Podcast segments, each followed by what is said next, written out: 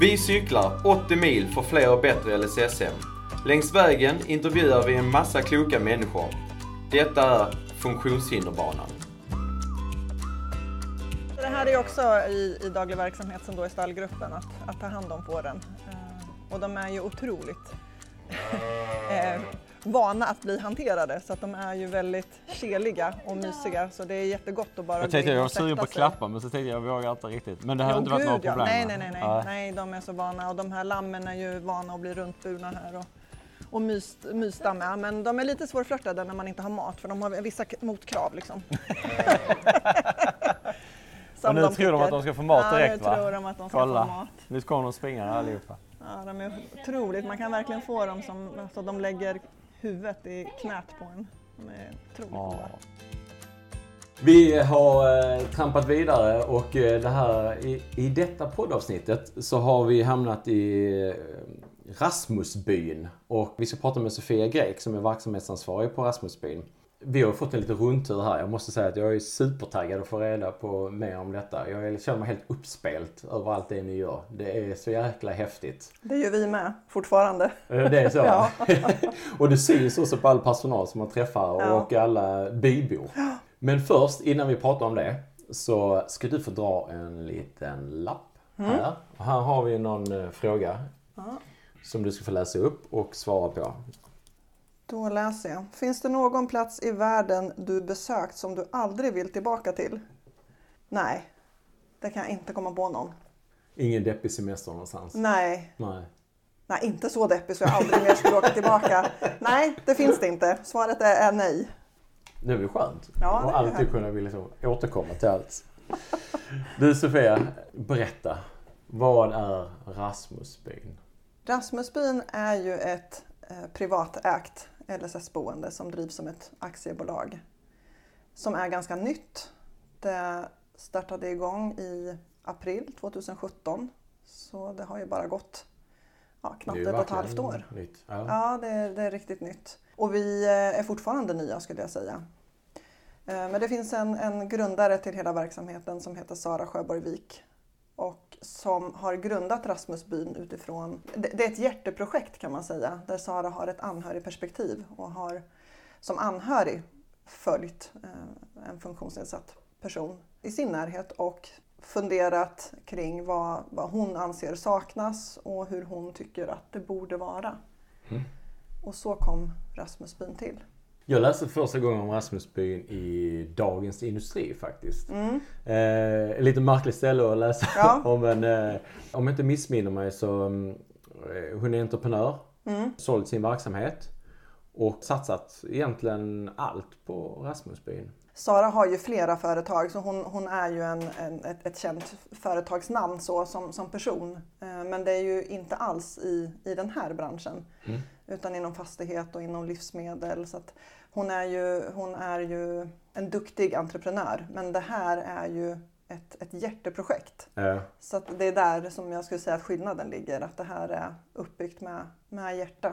jag, jag var jätteintresserad så jag började följa Rasmusbyn på Instagram. Mm. Det kan vi tipsa alla eh, lyssnare också att man går in på Instagram och... Ja, eh, och Facebook. och är vi, Facebook. där är vi nog ännu bättre tror jag. Är det så? Där heter vi Rasmusbyn. Ja. Mm. Eh, så jag har ju fått följt lite när, när ni har byggt upp den här byn Mm. och eh, verkligen eh, tyckt att det har varit en eh, imponerande resa som ni har gjort. Ja. Eh, så när vi eh, skulle cykla förbi här så blev jag superglad att vi kunde få göra ett besök här. Ja, vi är jätteglada att ni kom. Hur kom idén Rasmusbyn? Hur föddes den? Vet du det? Ja, det var ju Sara som utifrån sitt anhörigperspektiv då, hade en, en idé om vad som saknades och vad som behövde till. Eh, just det här kring det socialterapeutiska har ju varit viktigt. Just att, att människan är en helhet och att, att vi mår som bäst i, i symbios med, med natur eh, omkring oss. Så det här är ju ett, ett liksom helhetskoncept som är skapat där eh, gruppbostad och daglig verksamhet drivs i ett sammanhang. Så, så att hela, hela verksamhetsidén är ju att vi driver ett, ett mindre lantbruk tillsammans. Då har vi varit runt och tittat lite på. Mm. Vi har till och med fått eh, se liksom ny, eh, helt ny, vad, vad kallar man det? Nykläckta är det inte. Nyvarpta ägg, är det så? Precis, nyvärpta. Och här är en, eh, en kaka här sidan om. En äppelkaka. Har ni bakat det själva? Ja. Är Den här äpplena är- från gården? Äpplena är från gården. Det är vår dagliga verksamhet som har bakat äppelkakan. Jag hugger i på denna då. Ja, gör det. Känns liksom som det måste man ju verkligen. Kan du berätta lite då? Var, varför vill man bo i Rasmusbyn? Ja, alltså att man överhuvudtaget eh, bor i en privat verksamhet, det, det kan ju se lite olika ut. Men vi tar ju emot, vi är ju ett riksintag, så vi tar ju emot personer från alla kommuner i Sverige. Och varför man som kommun väljer att, att placera en person, det, det kan ju vara olika. Det kan ju vara att kommunen själv inte har något att erbjuda som passar. Så är det väl, det, det kanske är det vanliga. Eh, så. Men eh, att man hamnar just här, det, det beror ju på att, att eh, framförallt ibland är det anhöriga som, som på något sätt har letat upp oss och som själva föreslår då för, för eh, kommunen eller sin handläggare att, att man har hittat en verksamhet. Så, så har det gått till ett antal gånger. Eller så är det ju handläggarna själva som, som hittar på oss.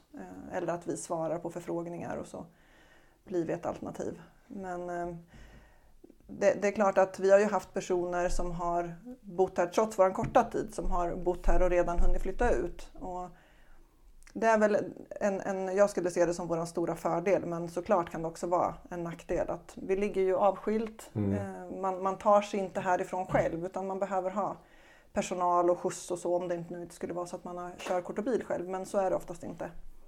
Så att för, för någon enstaka har det varit att, att man har känt efter ett tag att nej, det här är alldeles för långt ut på landet och jag, jag tycker inte om djur. Och jag, Hur långt ut på landet är vi egentligen? Jag och Filip har ju cyklat hit här, Ja. så vi har liksom ingen, ingen koll riktigt på var är vi någonstans. Hur långt vi, är det? vi är ju två mil norr om Örebro ungefär. Så vi har ju, vår närmsta stad blir ju Nora och där, dit har vi en mil. Men eh, det är ju fortfarande, trots det, så ett antal kilometer, fyra, fem kanske till, till närmsta buss. Ja. Mm. Så att man är eh, bilburen. Ja, det är det. Det är klart att det går an på sommaren att ta cykeln och cykla till busshållplatsen, men på vintern blir det bra svårt. Så är det ju.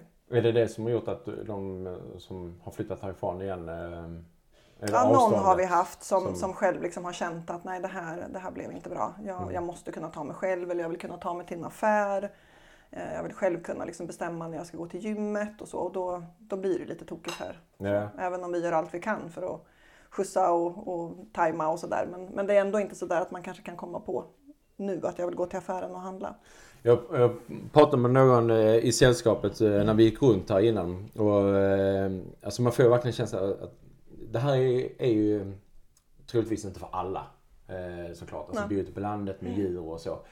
Men för de som verkligen liksom eh, tycker att det här är, är bra. Är det inte bara bra. Det känns som att de som verkligen uppskattar och trivs med detta, de älskar det. Ja. Och vi har, ju, vi har ju likväl tagit emot eh, personer som själva inte liksom har varit begeistrade från början eller känt sådär, ja, jag vet inte, djur och natur är det något för mig, men som verkligen har landat. Eh, och som får uppleva liksom sin första ridtur eller när lammen kommer och så. Det, är ju, det kan ju överraska vem som helst också. Ja. Så att ibland är det tvärtom. Alltså eh, vi har ju varit där ute och, tittat på eh, alla, eh, träffat alla djuren eh, och klappat lamm. Mm. Eh, hur söta som helst. Var, varför djur? Var, är det för att man är ute på landet och så eller är det, har djuren någon annan funktion också än att skapa Bullerbygden-känslan? Ja, nu, nu är ju projektet här att, att driva ett, ett lantbruk och då blir ju djuren en naturlig del. Men, men vi vet ju också, det finns ju ändå ett, rätt mycket forskning som också tyder på, eh, eller som, som visar på effekten som djur också ger. För, för, för en läkeprocess och, och för att skapa lugn och, och harmoni och så. Och det, det märker ju vi väldigt mycket. Bara det där att kunna gå in och sätta sig en stund hos hästen eller hos, hos fåren och, och, och klappa och så. Det, det ger mycket. Där kan man bli sittandes en, en lång stund. Gäller inte bara att ha mat med sig när man ska klappa fåren marker. Ja, då är det svårt att klappa för då äter de ju nästan upp en. Men, men sitter man där en stund så har man dem ju hos sig. Ja. Eller bara hos, hos hästarna. Eh, Man kan gå upp tidigt på morgonen, då, då ligger de ju oftast fortfarande. Och det är ju, det är ju en fantastisk förmån och det, det tror jag vi alla känner igen. Hur, Ja men det är verkligen supermysigt och man blir precis som du säger lugn. Bara det Mm. när jag och Filip cyklade hit här så bara liksom Mm. Alltså av att vara på landsbygden. Mm. Och sen så djuren eh, som, som kommer till sitt där. Mm. Ni har får. Ehm, vad gör ni med fåren? Eh, är det sällskapsfår eller är det... Ja, eh, mycket sällskapsfår såklart. Och sen så är det ju också en, en eh, ja men det finns ju en, en lärprocess i det också. Alltså hur tar man hand om får och, och vad behöver får? Och jag tror att ni hörde en av våra bybor som pratade om fåren där. De, de kan ju jättemycket om Ja, fåren. ja, vad är det för ras och hur funkar det? Och, eh, vad kan man göra med, med fåren och sådär. Men det är klart att, att klappa och mysa med fåren är ju, är ju jättepoppis så. Men, men nu har vi också provat att ta lamm. Det är ju Mm. Första sommaren då som vi gör det. Eh, och hur har det gått och vilka kunskaper behöver man kring det? Det har ju varit otroligt eh, spännande. Eh, nu kommer ju fårklippning, det är ju sånt som görs också. Och det blir också nu i slutet av september som det blir första gången som vi ska försöka att ta hand om i alla fall en del av, av ullen då Ja. och göra ett projekt av det. Vad har vi mer för djur här? Vi har höns som vi pratade om. Mm. Och sen har vi två stycken fjällkor. Och hön, eh, ska vi, om vi bara hönsen. Ja. Hönsen och en tupp, Kerstin. Ja, tuppen Kerstin. Ja. Ja. bor här. Jag tycker att det är lite spännande. Min, eh, min dotter har en kanin som heter Sixten som är en flicka. Ja. Så jag tycker det är liksom modernt tänk. Ja men det är modernt tänk. Ja. Vi har en, en höna som heter Darth Vader också så att vi, Ja, vi har blandat och gett. Hur många ägg får ni utav eh, hönorna? Och vad, vad gör ni med äggen? Eh, olika i perioder och jag är inte tillräckligt kunnig kring höns men jag kan tänka mig att det styrs en del av, av ljus och värme Mm. och, och sådana saker. Men i sommar nu har vi haft eh, otroligt mycket ägg. Jag hörde en av våra bybor nämna att vi hade haft 40 ägg i sommar. Jag tror att vi har haft mer. Mm. Eh, så man tar in äggen varje dag. Och, eh, vi kan ju inte använda dem i vårt eh, storkök eh, för då måste äggen ge- kvalitetssäkras eh, utanför byn. Så, och det har vi inte eh, börjat med och den mängden har vi inte heller så att det skulle vara någon vits. Utan vi tar in dem här i mangårdsbyggnaden. Och eh, här kan eh, personal och, och bybor hämta ägg och så kan man ta ner dem till gruppbostaden och koka dem till morgonen, till frukosten eller till kvällsfikat. Man har bakat kakor och allt möjligt med de där äggen. Och de äggen som inte går åt till det, de säljer vi till, till personal då framförallt. Byborna får dem ju ändå så att säga, men då kan personalen köpa med sig hem. Ja, Det kostar två kronor styck. Ja. tar man frukostäggen när man sticker härifrån. Och så har ni två stycken kor. Mm, precis, vi har två stycken fjällkor. Eh, så de går ut året runt med ett litet hus som de kan gå in i. Eh, men de har ju, är ju så att säga klädda för det. Eh, de är inte lika sällskapssjuka som, som fåren utan Ja. de är lite mer svårhanterliga. Vi hade ett stort projekt nu i slutet av sommaren här när vi skulle ta iväg dem för betäckning. Eh, så att bara få in de där eh, korna i en, en transport för att frakta dem bort. Det var ett projekt i sig.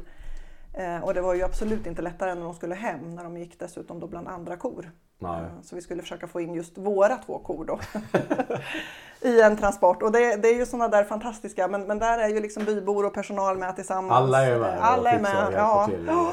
Och det, ja, ingen vet riktigt hur ska vi göra eller kommer vi att lyckas? Och, ja, det, det är mycket Ja. frågor och funderingar runt det där. Men det gick, det gick. Har ni några fler djur på gården?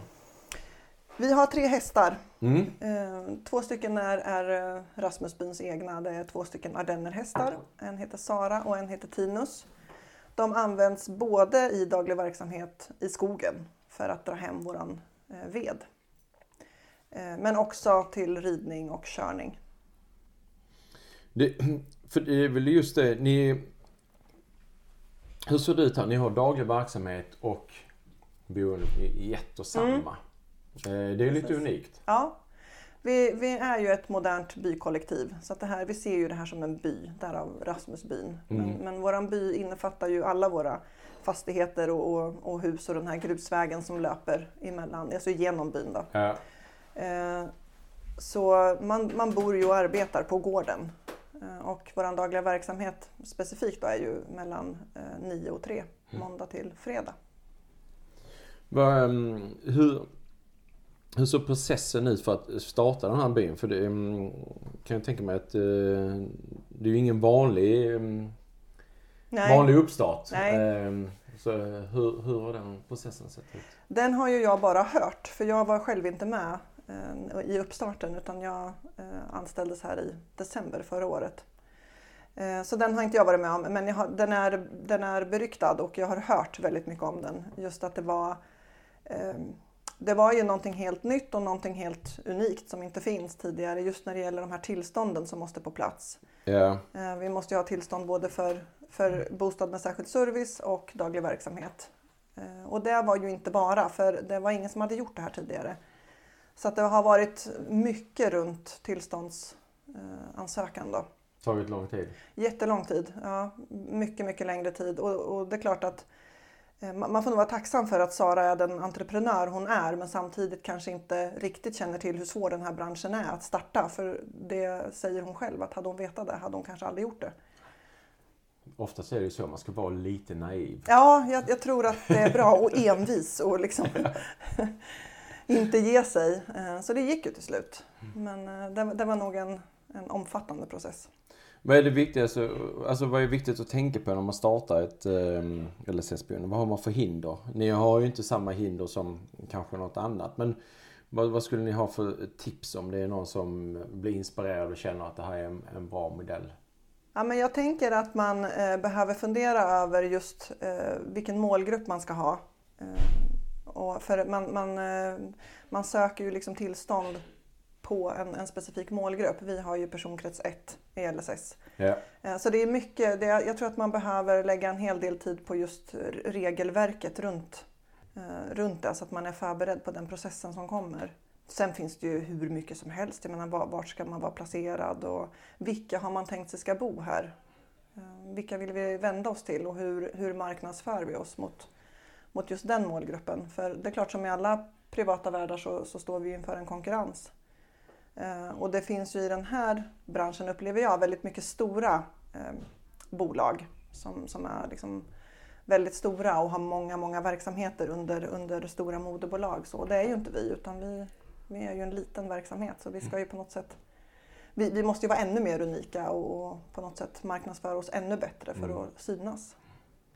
Den fysiska miljön, förutom alltså lad och allting sånt, men utformningen. Mycket av byggnaderna ser man att det är ju renoverat och, och befintliga, men sen mm. har ni ju väldigt mycket nyproduktion också. Ja. Eh, hur har ni tänkt kring det?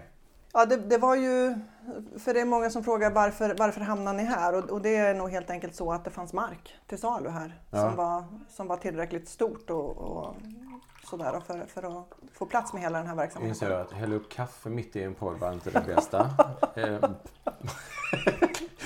Men jag är kaffesugen så jag gör detta ändå. Med en skvätt mjölk. Och det är ju tillgängligheten för alltså, ytan som ni har behövt här. Och, och så. Men jag tänker när ni har utformat ehm, eh, nu har inte du varit med i den processen men Nej. vet du någonting om liksom, utformningen av lägenheterna och gemensamhetsutrymmena där? Eller, för det står lite så här på, på er hemsida att, eh, att det är till för personer som eh, behöver stabilitet, rutiner och mindre stress. Mm det är ju mycket med djuren och, mm. och närheten till det. Men är det någonting i den fysiska miljön um, som ni använder för att uppnå detta? Ja, det, vi, det vi tänkte på, eller det man tänkte på då, det var ju före min tid, men eh, när man just byggde gruppbostäderna, det, det var ju mycket kring eh, att skapa en harmonisk fysisk eh, miljö. Så att vi har ju haft man, man, har varit noga när man har valt liksom, arkitektur, när man har valt färgsättning eh, av liksom, särskilda arkitekter. Som, för det är ju, allt är ju en vetenskap nästan, men, men det finns ju många teorier runt det här med färgsättning och så. Mm. Och där har ju eh, antroposofin ligger ju liksom före i det och, och har mycket så, idéer och, och tankar om hur just färgsättningen påverkar oss. Eh, så det har vi tagit hjälp eh, därifrån då för, för färgsättning och utformning. Just det här med att vi har valt att ha kaminer i alla hus eh, för att kunna liksom ha braser. Det, det gör ju också mycket med oss människor att, att få det här levande mm. ljuset. Så. Vi har ju valt bort tv-apparater i våra gemensamma utrymmen just för att inte fastna framför en tv som, ja, som bara rullar och går på något sätt. Och det, det gäller både bybor och personal utan att vi faktiskt använder den tiden till att umgås istället. När vi var runt och tittade så lade jag märka till att ni har mm, delat upp allrummet Eh, så ni har liksom en, en Mm. matplats och sen så har ni mys, alltså fåtöljer eh, på två olika eh, sidor också. Mm. Kan du berätta mer om det? Ja, och det är ju för att vi har ju eh, allihopa, jag på att säga, och, och kanske människor med funktionsnedsättning i synnerhet när vi pratar om neuropsykiatriska och inom autismspektrat, eh, så kan ju det här med närhet vara komplicerat och, och, och svårt. Eh, vi har ju ofta valt bort soffgrupper och, och den här typen av, av sittplatser just för att man, man kommer väldigt nära. Så här kan man sitta tillsammans fast inte, inte så nära. Ja. Man kan liksom välja sin närhet. Så, och det kan ju också vara så här att eh, två stycken vill sitta och spela Yatzy och de andra två vill sitta och prata eller två Mm. vill spela något annat spel. Och då, då finns det möjlighet. Man kan använda rummet till mer. För även fast man bor i en gruppbostad så vill ju inte fem personer umgås jämt och ständigt så. Men man kanske ändå vill eh, hänga ute i, i gemensamma och kanske prata med personalen. Men man har inte lust att alla ens grannar sitter där utan då, då blir det lite uppdelat. Det är därför vi själva går på café och sätter oss och tittar lite och får bli omgiven av eh, människor men kanske inte behöver delta i precis. allas eh, samtal. Precis, man får vara i fred men i ett sammanhang. Mm. När vi var i Uppsala så pratade vi med eh, Git. Vi spelade fotboll eh, med Siriusbollen som hon har eh, varit en av de drivande till att eh, få igång. Mm. Eh, och vi pratade med henne om hennes son och hon litar inte på att kommunen kommer att eh, kunna hantera liksom, och, och skaka fram ett bra boende. Eh, och funderar på att starta ett LSS-boende så att hennes barn kan få en plats. Har du några tips till henne? Hon funderar lite på att gå ihop i, i en grupp eh, tillsammans med, med andra föräldrar. Då. Ja, då låter det kanske mer som någon typ av kooperativ eller nå- något så. Men eh, det det är klart att man, man, eh, man behöver nog tänka igenom hela, hela processen eh, från början till start. För att det är klart att det krävs ju en del ekonomiska medel också naturligtvis. Det här är ju inga Även om hon tänker så för sin son så antar jag att det ska bo fler personer där och verksamheten måste ju bli självbärande. Och det, det gör den inte direkt. Eh, Det tar sin lilla tid innan man kommer dit. Det är inte så att man startar upp och så har man en, en verksamhet som går plus eller ens runt. Det, det tar sin tid. Så att man, eh, jag, jag tänker att man behöver se över. Vad är tid? Ett år, två år? Ja, nu är vi inne på knappt ett och ett halvt år Mm. och nu går vi runt. Men eh, det skiftet hade vi någonstans precis före sommaren. Är det någonting som ni skulle gjort annorlunda i er, i er process eller i ert skapande av Rasmusbyn? Ja, den frågan blir ju egentligen kanske mer till, till Sara som Ja. är grundaren eftersom det är hon som har varit med i den processen. Jag kom ju in när det ändå på något sätt Mm. började flyta. Men jag, Ja, men om du som kommer in sen efteråt och tänker Ja. varför gjorde de så här? Kanske inte så lätt att vara kritisk. nej, men jag... Ja, jo, men det, det, kan man, det, det, det tycker jag man ska vara. Man, man ska fundera på vad hade vi kunnat gjort bättre och så. Nu, nu står vi ju inför faktiskt att vi ska starta en verksamhet eh, till. Mm. Precis i, i grann, ja, grannmarken här som är också är köpt. Då. Så det är ju klart att det, då har vi ju en jättenytta av, av den här processen som vi precis har gått igenom. Nu blir inte det alls lika stort som, som den här verksamheten. Men, men ändå. Och jag, jag tror att man måste, man måste räkna in eh, att det första året blir ohyggligt skakigt. Eh, Mm. det, det går inte att komma undan det. Ehm, och det man, på något sätt så tänker man att nu ska vi bygga ihop vår personalgrupp och det ska vara liksom frid och fröjd och alla kommer att trivas och så. Men, men så är det ju inte. Eh, och det vet jag av erfarenhet även från kommunala världen att det, är- det är jättetufft att, att starta en ny verksamhet. Och hitta liksom personalen och ett, en viss, ett visst ut och inflöde har vi första året. Personal, hur är det här? För här är det ju inte bara liksom vad ska man säga, det vanliga inom LSS utan här skulle du ju kunna liksom klippa får och plocka ägg och du ska... Ja. Eh, ja, så är det ju. Just klippa får, det, det behöver de inte göra. Det, det tar vi faktiskt in någon som Ja, gör. okej. Men, men visst, alltså, du kan ju inte vara, du kan inte vara allergiker. Bara en sån sak. Det, det går ju inte. nej. Eh, Du måste ha bil och körkort, annars tar du inte hit. Mm. Och sen så ser vi ju gärna, det är klart att vi, vårt fokus är ju omsorgsarbete. Det är, det är ju där vi måste liksom säkerställa kvaliteten. Men eh, vi har ju våra handledare som är anställda också som ansvariga för, för gården så på ett annat sätt. Så där har vi ju, där måste vi ha en, en annan typ av kompetens också. Eh, Just kring skog, kring, kring djur och eh, kring kök.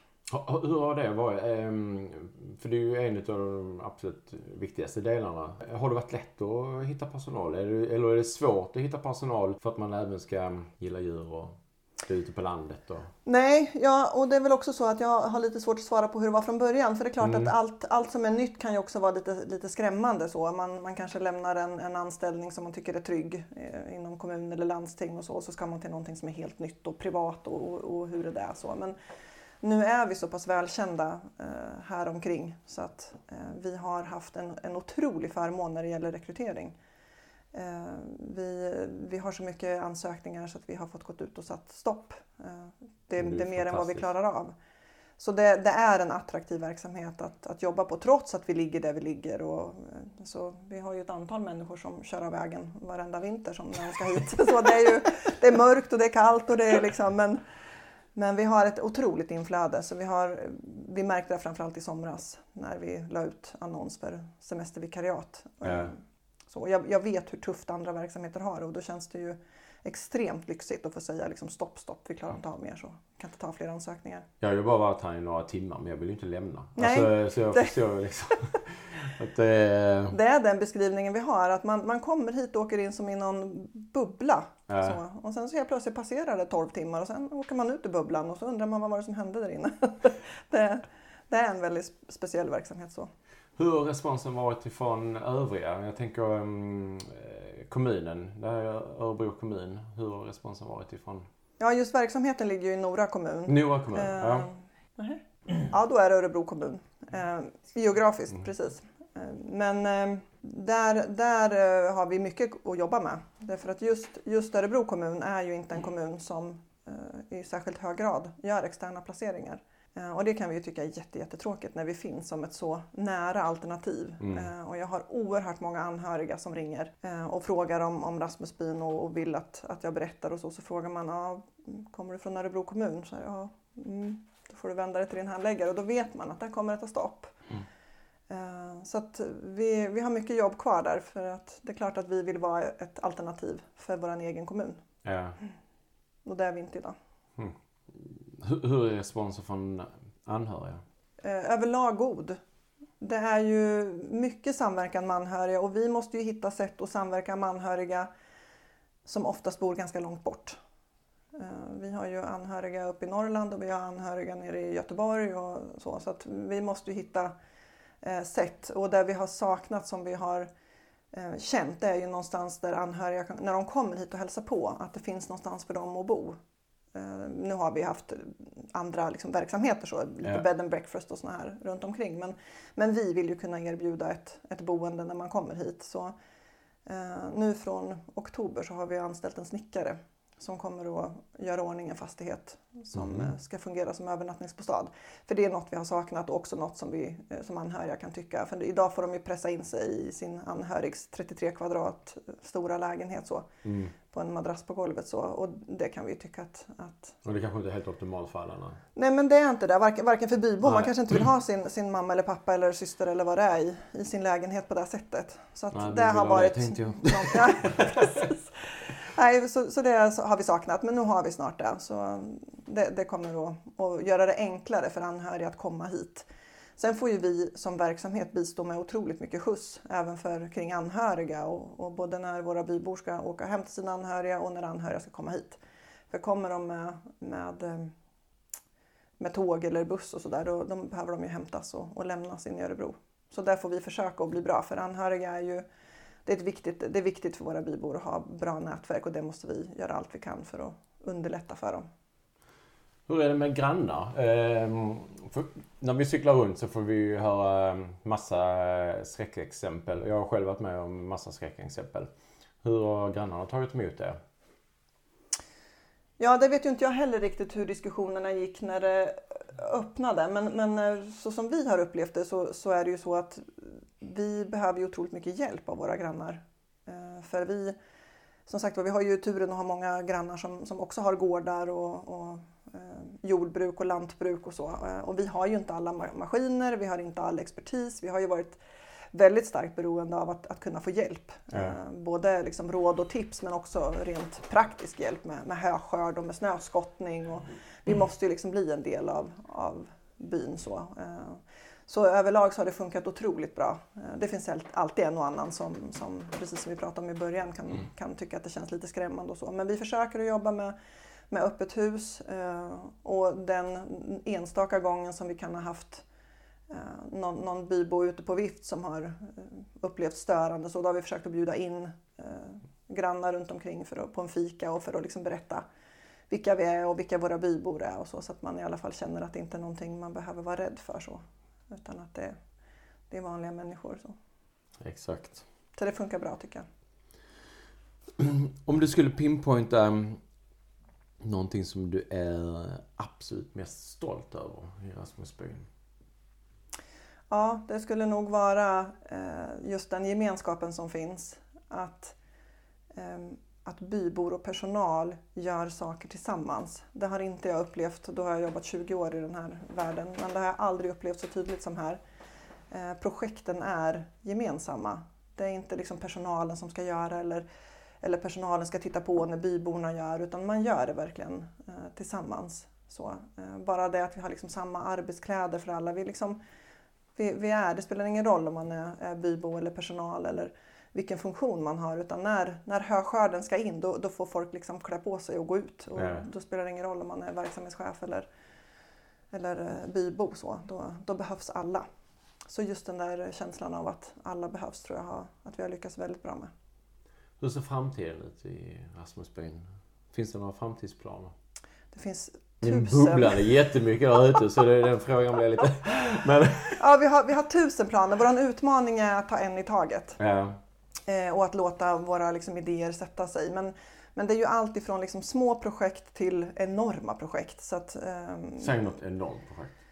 Ja, hela, hela odlingsbiten är ju ett sånt ganska stort projekt. Eh, vi har ju en tanke om att även om vi kanske inte kan vara självförsörjande till 100% på allt så, så vill vi ändå kunna vara det på, på vissa delar. Eh, så att jobba med att få igång odlingarna och så och då är ju utmaningen just den här kombinationen med, med storkök och, och reglerna kring det så att vi får ihop det. Men vi vill ju liksom att man, att man ser den här värdekedjan av att man först är med och liksom grejar på åken och sen sätter man potatisen och sen ser man den växa och vattnar och sen plockar man upp den och sen kommer den faktiskt på tallriken. Eh, så, så vi vill få ihop den, den kedjan. När vi kom eh, incyklarna här till Rasmusbyn så eh, kom det ett helt gäng utifrån fälten. Då hade mm. de liksom plockat potatis. Mm. Det, Precis. Ja, det är verkligen häftigt. Mm. Eh, jag önskar er all lycka till i att ni ska kunna bli självförsörjande. Ja, men tack. En superhärlig plan. Eh, i, vår förra podd mm. eh, så träffade vi eh, eh Maggan och eh, hon fick ställa en fråga till er. Mm. Och den lyder. Hur jobbar ni för att få det individuella stödet och inte det stödet som finns i grupper? Mm. Den utmaningen är som störst tror jag inom daglig verksamhet. Därför att vi, och, och det säger vi väldigt tydligt i vår i våran vision och i vår värdegrund, att vi är en by som anpassar oss efter individen och inte tvärtom. Ehm, och det är en utmaning att, att hitta de där eh, individuella lösningarna som ändå fungerar för ja, för byn och för det stora hela. Så. Eh, vi är duktiga på att vara kreativa och jag tror vi har en stor fördel av att vi har hur mycket arbetsuppgifter som helst. Så är du i, i stallgruppen till exempel, du, du ska liksom arbeta med att ta hand om stallet, så det finns ingen begränsning där på egentligen vad du kan göra. Du kan faktiskt delta och du kan bidra men du kan göra det på sidan av. Du måste inte mm. liksom, göra det bland andra eller vara precis mitt bland andra, utan då får vi hitta liksom, sidoprojekt. Eh, vi, vi hade en bybo som inte ville vara i matsalen. Det, det hade riktigt så, det, det, var någonting med matsalen där. Eh, och han var i, i köksgruppen. Eh, och till slut så fick vi lösa det så den veckan att han fick skotta trappen och sopa trappen och sköta skottningen runt matsalen. Mm. För det bidrar ju också till att folk faktiskt kan komma till matsalen. Ja. Även om han just den veckan inte klarade av att vara i köket. Så att det, det är mycket kreativitet. Men jag tror som sagt var att vi blir bra på det just för att vi har så otroligt många sidospår på arbetsuppgifterna på en gård som man kan göra. Man behöver inte ligga på latsidan. Nej. Just nu har vi en kille som eh, inte känner sig så sugen på att vara med i en grupp. Så han är satt i ett eget projekt där han ska göra en informationstavla till Rasmusbyn. För vi har noterat att han är väldigt duktig på att skapa och måla och så. Så det blir ju det blir superbra. Men då får han sitta med det. Så att, ja, vi är bortskämda med arbetsuppgifter. I eh, nästa avsnitt så kommer vi att träffa Jessica Nilsson som är kommunikationspedagog. Eh, hon föreläser om tillgängliga miljöer. Mm. Och du Sofia, ska få möjligheten att få ställa en fråga till henne.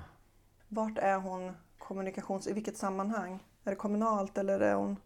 På en skola i Karlstad, så det är skolmiljö mest. Det är spännande. Eh, då skulle jag vilja fråga henne hur de arbetar för att göra skolan tillgänglig för barn med eh, funktionsnedsättningar, eh, framförallt då inom autismspektrumet. Strålande fråga. Mm. Den tar jag med vidare till den. Vi har kommit till slutet, men innan eh, vi ska avsluta detta här. Du nämnde någonting personkrets 1. För Mm. de lyssnare som inte vet vad personkrets 1 är. Mm. Eh, för vi har ju personkrets 2, 1, 2 och 3. Mm. Och personkrets 1 är Personkrets 1 är personer med eh, utvecklingsstörning och eh, inom autismspektrum. Tack. Sofia, ett fantastiskt stort tack. Eh, både till dig och till Victoria och alla andra som jag får träffa här idag. Det har varit riktigt, riktigt, riktigt kul. Tack själv, det var jättekul att ha er här. På vår hemsida så kan du se en karta med alla stopp om du är nyfiken på vad de kommande avsnitten ska handla om. In och kolla. Funktionshinderbanan presenteras i samarbete med Emrahus, Trident, Hemfosa, Nordic Choice och psykolog Bo Hellskov, LVM.